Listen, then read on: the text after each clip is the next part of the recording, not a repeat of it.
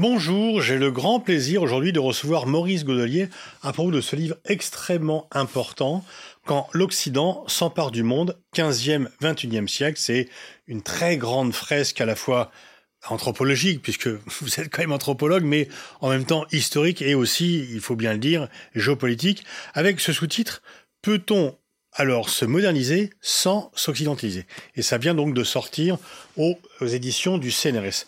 Alors tout d'abord, Maurice Godelier, la première question que j'ai envie de vous poser, est-ce qu'on a pu historiquement se moderniser sans s'occidentaliser?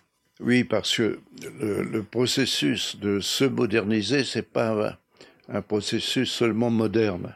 C'est-à-dire plusieurs fois dans l'histoire, il y a des sociétés qui ont été très en avance sur beaucoup de plans politiques, culturels, économiques. Et ils ont été des modèles à copier, si on veut dire, par d'autres sociétés, ou bien des modèles à refuser, car un modèle peut être évidemment rejeté comme modèle. Et donc, euh, le premier grand exemple, c'est peut-être le Japon, hein, qui au VIe siècle emprunte la riziculture, la sériculture, l'écriture chinoise, le bouddhisme et en plus le modèle d'État. Bon, mais en prenant tout cela, ils ont changé leur société, mais ils ne sont pas devenus des Chinois. Ils se sont sinisés profondément. L'écriture, bien sûr, de la Chine transformée par eux, mais on peut devenir donc euh, euh, japonais imiter l'Occident comme aujourd'hui, ils l'ont fait à la révolution de Meiji, mais ils ont su à chaque fois poser des lignes rouges à ne pas dépasser en s'occidentalisant. Donc ça, c'est le, le, fait profond de l'histoire en fait, c'est en deux étapes. Ils imitent les Chinois sans se siniser, et ensuite ils imitent l'Occident sans s'occidentaliser. Le, mot d'ordre était incroyable, la révolution de Meiji, faire aussi bien que les Occidentaux pour faire mieux. S'industrialiser et se militariser pour résister. Et donc les deux lignes rouges de la révolution de Meiji jusqu'à maintenant, c'est on ne touche pas à l'empereur, et deuxièmement, on ne touche pas à la religion shintoïste. Donc, euh, c'est toujours le cas hein, pour le, Japon. donc, c'est un pays extrêmement moderne. Pas seulement par, en ayant un, en plus, c'est le seul pays au monde où, dont le premier ministère, le premier gouvernement, a envoyé la moitié des ministres pour deux ans en, aux États-Unis. Après l'armée en 1868. Hein, oui, euh, après Meiji, et donc ils vont aux États-Unis, en Grande-Bretagne, en France et en Allemagne, et ils ramènent tout ce qu'il y a de mieux pour eux, comme ils disent. Donc, si vous comparez avec Pierre le Grand et son isolement par rapport à son peuple, Pierre le Grand vit, euh, quand il est jeune, une vie un peu libre, mais dans le quartier des commerçants, qui est séparé de Moscou. Ce quartier des commerçants, c'est d'abord des Allemands, des, des Hollandais. Ils voient que ces commerçants témoignent de, sociétés tellement plus développées qu'ils décident de faire les deux, grands, deux grandes ambassades. À chaque fois, ils ramènent de l'Angleterre et des, des Hollandais des ingénieurs. Ils veulent créer la première flotte russe, il n'y en avait pas. La première grande ville russe au nord, c'est-à-dire euh, euh, ce qui est devenu Saint-Pétersbourg. Et l'opposition à la modernisation de la Russie par le clergé orthodoxe est telle que son fils, le Zarevitch, promet, pendant qu'il est parti en Hollande, d'annuler toutes les réformes lorsqu'il serait lui-même tsar ce qu'il n'est pas devenu. Oui, mais pourquoi? Parce que euh, au retour de la deuxième ambassade, où il a été reçu par Louis XV, alors que Louis XIV a refusé de recevoir euh, Pierre le Grand comme euh, représentant d'un peuple de barbarie, disait-il. Je ne reçois pas un peuple de barbarie. Ce qu'il faut expliquer, ce que vous expliquez très bien dans votre livre, c'est que Pierre le Grand a passé de très longs séjours en deux occasions différentes plus de plus d'un an, deux ans même, à l'étranger pour apprendre, parce qu'il disait que la Russie est sous-développée et qu'il fallait apprendre de, bah, des autres, de l'étranger, ce qu'il fallait faire. Et donc, on n'imagine pas aujourd'hui que un chef d'État, personnellement, en plus, il apprenait les métiers. Voilà, allait pour voir comment on fait un bateau, comment on fait, etc. Et, et donc, c'était vraiment s'inspirer un peu comme les Japonais en leur temps, ultérieurement, s'inspirer de ce que fait l'Occident, mais pour mieux résister à l'Occident. Tout à fait. Et, la, tragédie, c'est que son fils s'est enfui, s'est réfugié dans l'Empire austro-hongrois. Le père euh, a envoyé une délégation pour lui donner son pardon. Et au, retour, il l'a fait exécuter, exécuter quand même. Comme Poutine avec Prigogine, finalement, le, pardon pour mieux exécuter. voilà, donc euh, il a, oui, mais il a fait juger par deux tribunaux successifs, un tribunal religieux, un tribunal civil, si on peut dire.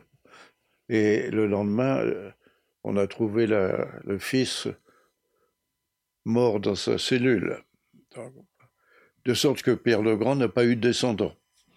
Et après, ça saute à Catherine de Russie, c'est une succession de femmes modernes aussi. Hein. Au lieu d'utiliser les Allemands et les Hollandais, on utilise les Français ensuite, etc. Donc, euh, s'en sert.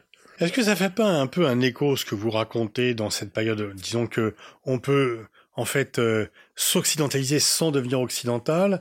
Est-ce que si vous faites euh, une relation avec euh, le monde moderne, est-ce qu'on n'a pas eu l'illusion que les Chinois en se modernisant allaient s'occidentaliser et que les Russes en se débarrassant du communisme allaient également s'occidentaliser alors qu'ils sont restés les uns et les autres Russes et Chinois? Écoutez, ça c'est des, des illusions de, de journalistes, voyons. Parce que s'ils avaient une connaissance de la profondeur de culturelle de la Chine, qui imprègne la vie des gens complètement, ou le Coran qui imprègne la vie des musulmans, c'est pas seulement une doctrine religieuse, c'est une doctrine de vie. S'ils avaient un peu d'imagination anthropologique, ils verraient la différence des cultures et les racines. On n'efface pas les racines avec euh, une victoire sur le terrain, c'est pas, ça n'a pas de sens. D'ailleurs, ça se paye maintenant les Américains n'ont pas tellement de. J'ai trouvé, de, malgré le nombre d'anthropologues et, de sociologues, ils n'ont pas eu tellement de compétences pour juger de l'Afghanistan, n'est-ce pas? Ils ne sont pas rendus compte. Ni en Irak. mais en Afghanistan, ils ont pensé que leur victoire, c'était leur victoire, alors que dans le monde euh, musulman, j'ai vérifié, les musulmans ont dit c'est la victoire des musulmans contre le matérialisme. Hein. Donc, euh, je ne dis pas qu'ils sont idiots, hein, les Américains, non, pas du tout. Il y a, une euh, permanence que vous mettez très bien en avant dans votre livre, c'est que l'Occident c'est toujours a toujours mis en avant, ou s'est toujours inventé, ou a toujours mis en avant, en tous les cas, des raisons nobles pour coloniser. C'était, et donc coloniser, c'est quand même soumettre les autres peuples. C'était soit d'apporter la vraie religion, soit d'apporter la modernité, la civilisation, donc on a toujours fait, euh, en fait, on a toujours soumis des peuples au nom de principes. Euh, D'abord, il faut définir très simplement coloniser, c'est repérer un territoire intéressant, l'envahir, soumettre le peuple, le gouverner directement ou utiliser les gouvernants en les soumettant, et ensuite exploiter les ressources au bénéfice de la France, des métropoles. Voilà la définition de colonisation. Alors c'est quand même des actes de violence formidables, culturels, politiques, militaires.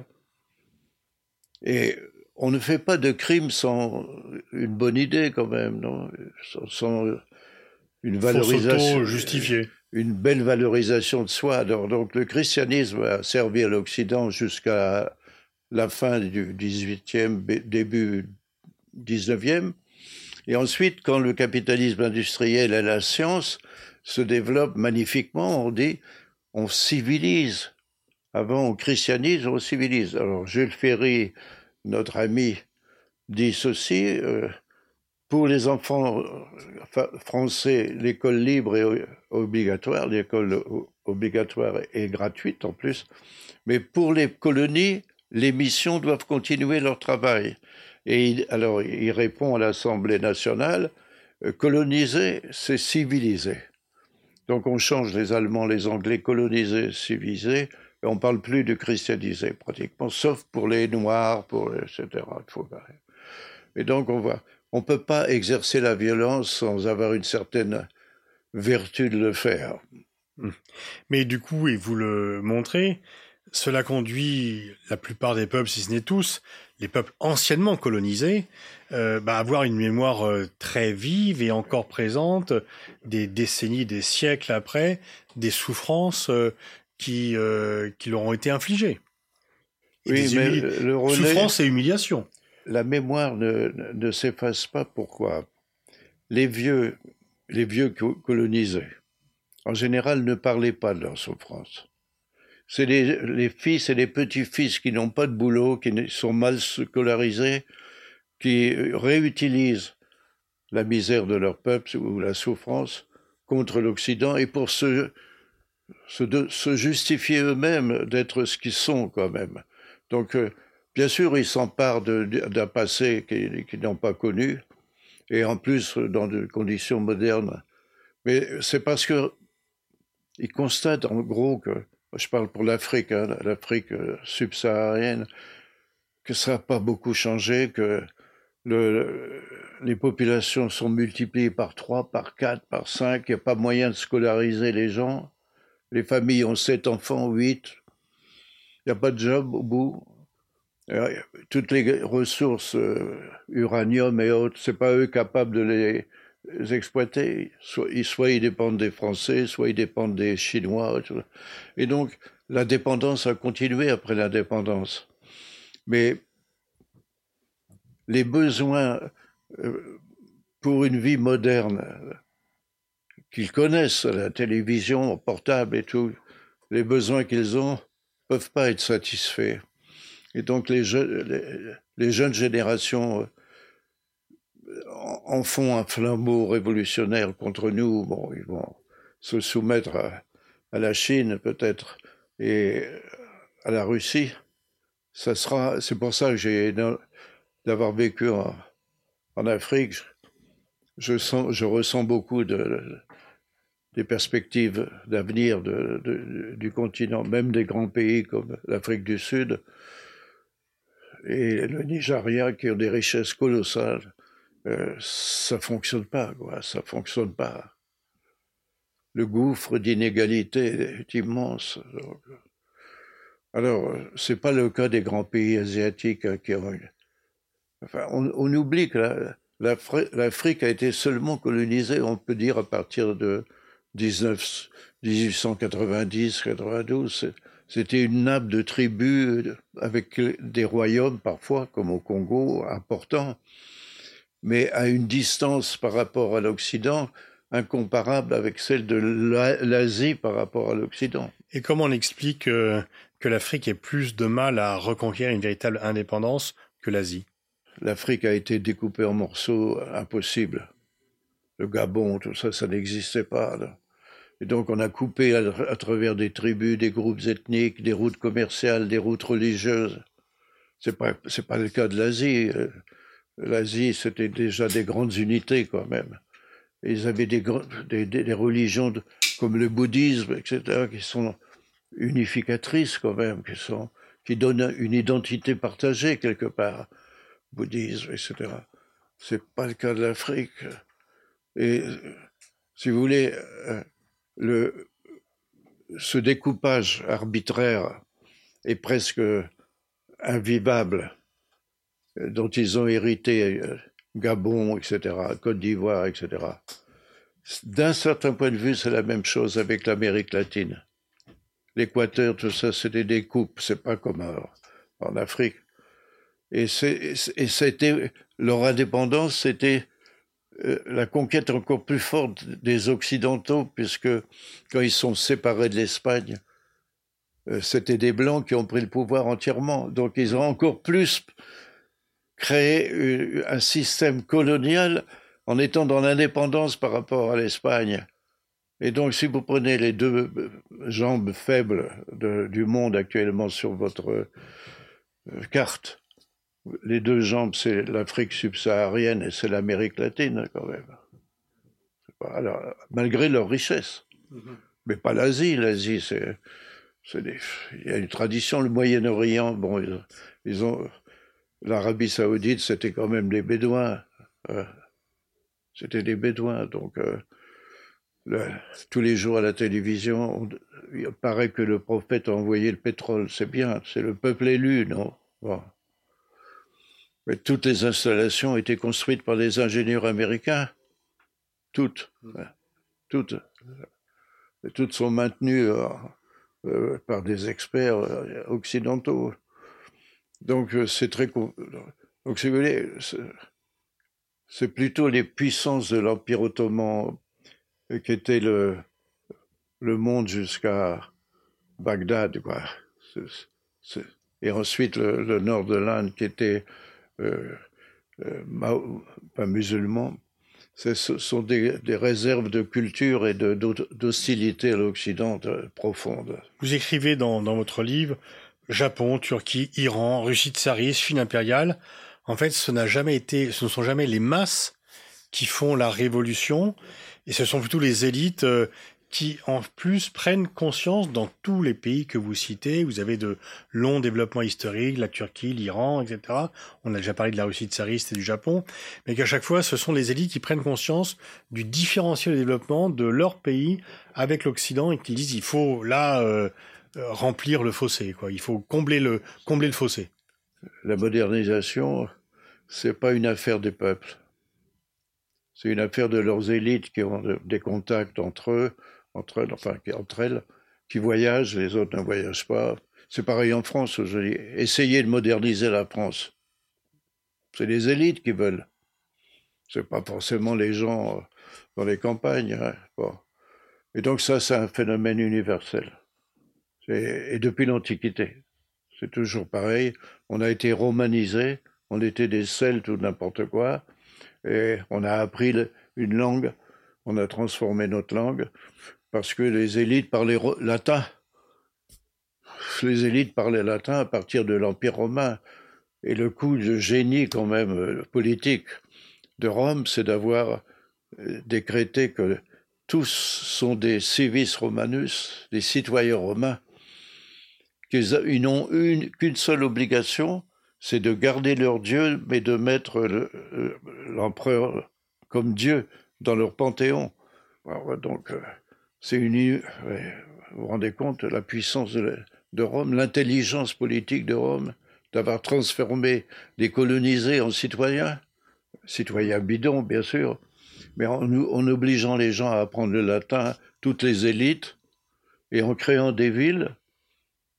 Bon, c'est comme ça, quoi. Mais c'est euh, c'est pas triste que ce soit les élites. C'est normal, puisque ils sont, ils sont en contact interculturel. Mm-hmm. Les gens qui vivent dans leur campagne ne sont pas en contact. Mm-hmm. Maintenant, ils, sont, le sont par la télé, bien mm-hmm. sûr.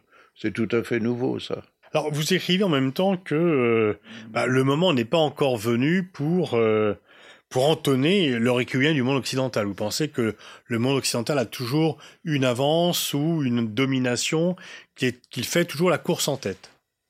Je m'appuie sur un fait historique les deux plus grandes guerres de, l'humanité ont été faites par les Occidentaux entre eux, avec des catastrophes euh, sociales, économiques, etc., inouïes. Première guerre mondiale, lutter contre... Enfin, c'était l'échec de l'opposition entre l'Allemagne, l'Angleterre, etc. Ça a coûté 10 millions de morts des destructions. La Seconde Guerre mondiale, c'est 50 millions de morts. C'est vertigineux. C'est vertigineux. Et à chaque fois, le, à ce moment-là, si vous lisez la, presse euh, euh, en, Turquie ou ailleurs, euh, on, on, dit que c'est la fin de l'Occident. à chaque fin de guerre occidentale, les peuples disent, disent que c'est déjà la fin d'Occident. Ben, c'est pas vrai, c'est un sursaut et ça repart. Et le XXe siècle, mon, ben, il y a deux choses fantastiques les, la décolonisation et deuxièmement euh, l'effondrement de, l'Union soviétique. L'ordre international est sorti de deux effondrements euh, de la construction occidentale, si on peut dire, n'est-ce pas? Bon. Parce que le, communisme, c'est une, une, idée d'Occident, mmh. monsieur mmh. Xi Jinping. Mmh. Le fascisme, c'est une idée d'Occident. Euh, l'opposition à la démocratie, c'est en Occident que l'Occident s'oppose à lui-même. Arrêtons d'aller nous expliquer qu'on n'est pas capable de s'autocritiquer, n'est-ce pas? Bon. Mais deux guerres mondiales avec sursaut et euh, une expansion économique incroyable. Et c'est pas ça qui me semble le danger le plus fort. Le danger, c'est Trump. C'est euh, le danger pour vous n'est pas extérieur, il est interne pour le monde occidental. C'est le, le proverbe chinois. Hein. Le poisson pourri par la tête. Que le, que, on, que le leader de l'Occident euh, ait vu attaquer le Capitole par des nervis, quoi, par, des suprémacistes blancs, par, des gens illettrés la plupart du temps, et fanatisés, culte de la personnalité la plus grotesque, que ça continue en Occident par les démocraties dites illibérales, ça me semble être la pourriture intérieure de l'Occident. Et ça, ça vous paraît plus grave que ce que mettent ordinairement les Occidentaux comme un danger, l'islam, la Chine, euh, euh le continent écoutez, africain euh, L'Occident va, enfin, si j'ai bien compris Joe Biden et d'autres, ils ont pris des décisions économiques pour reprendre dix ans d'avance en technologie militaire et, et, économique. Donc il y a un sursaut au moins de dix ans. Hein et puis l'ordre mondial va se recomposer. Donc, euh, la mondialisation du capitalisme, c'est grâce à l'effondrement du communisme. Jusqu'à les frontières de la Chine, tout est capitalisme maintenant. Donc, c'est un système, le vrai, le premier système mondial. Brodel parlait de système monde, si vous vous rappelez, pour l'Empire romain, etc. Mais c'était des petits mondes. Hein. Le capitalisme industriel, moderne et financier, c'est un système mondial que tout le monde prend en compte pour lui-même. Mais maintenant, il va y avoir des divisions économiques géopolitiques. On va avoir des échanges avec des alliés et des amis, pas avec ceux qui vont nous donner les meilleurs profits. Donc, aujourd'hui, la géopolitique pèse sur l'expansion économique du capitalisme. C'est-à-dire, il est possible qu'il y ait deux mondes mondialisés. Et coupés l'un de l'autre. C'est possible. Un monde Donc, chinois et un monde américain, occidental. Oui, voilà. Avec les pays intermédiaires. Vous croyez à cette nouvelle coupure dont on parle depuis longtemps, The West versus the Rest Je ne suis pas assez économiste euh, pour vous hmm. dire quelles sont les attaches euh, indélébiles. Quoi. On ne peut pas s'amuser en économie euh, seulement par des décrets politiques. C'est pas, c'est pas, il y a des attaches plus profondes, différentes, euh, difficiles à manier, et le politique peut se casser les dents, quoi. J'apprends que les Français, paraît-il, sont euh, en Asie centrale à faire du business, ce qui sert d'ailleurs à Poupine. Bon, passons. Donc, je pense pas que ce soit le parce que si vous voulez, la démocratie, euh, si vous la prenez dans sa racine euh, la plus forte, c'était la Révolution française, liberté, égalité, fraternité, qui n'est pas réalisée vraiment. Mais c'est une, une, idée force. C'est une idée qui explique que les femmes en Iran jettent leur truc, c'est-à-dire une autonomie de la personne, des droits politiques aux individus. Ça, c'est le facteur rongeur. C'est le facteur qui peut disparaître pendant un siècle et il réapparaîtra. C'est irréversible. Donc l'Europe, si vous voulez, le capitalisme, c'est l'inégalité. Le capitalisme produit la richesse et la pauvreté. En même temps, ce qu'oublient les gens à la télévision tout le temps. la richesse. Chacun va devenir auto-entrepreneur, enfin des blagues incroyables, enfin des mensonges possibles. Mais l'idée de la Révolution française, c'est-à-dire liberté, égalité, fraternité, c'est une idée force immatérielle qui déjà a rongé beaucoup de gens, beaucoup de sociétés ont dû se donner euh, une constitution qui accorde des droits à ceux qui, votent. Mais c'est le bordel. Non, c'est de l'acide, c'est de l'acide idéologique, je dois le dire. C'est une idée profonde.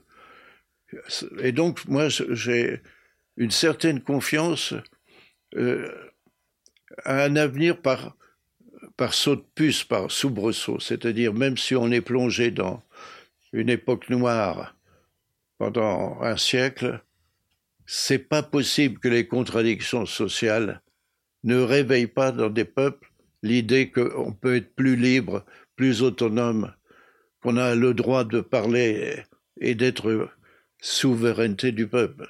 Merci Maurice Godelier. Je renvoie à la lecture de ce livre. C'est quatre années de travail et une grande somme. Euh, quand l'Occident s'empare du monde, ça vient de sortir aux éditions du CNRS.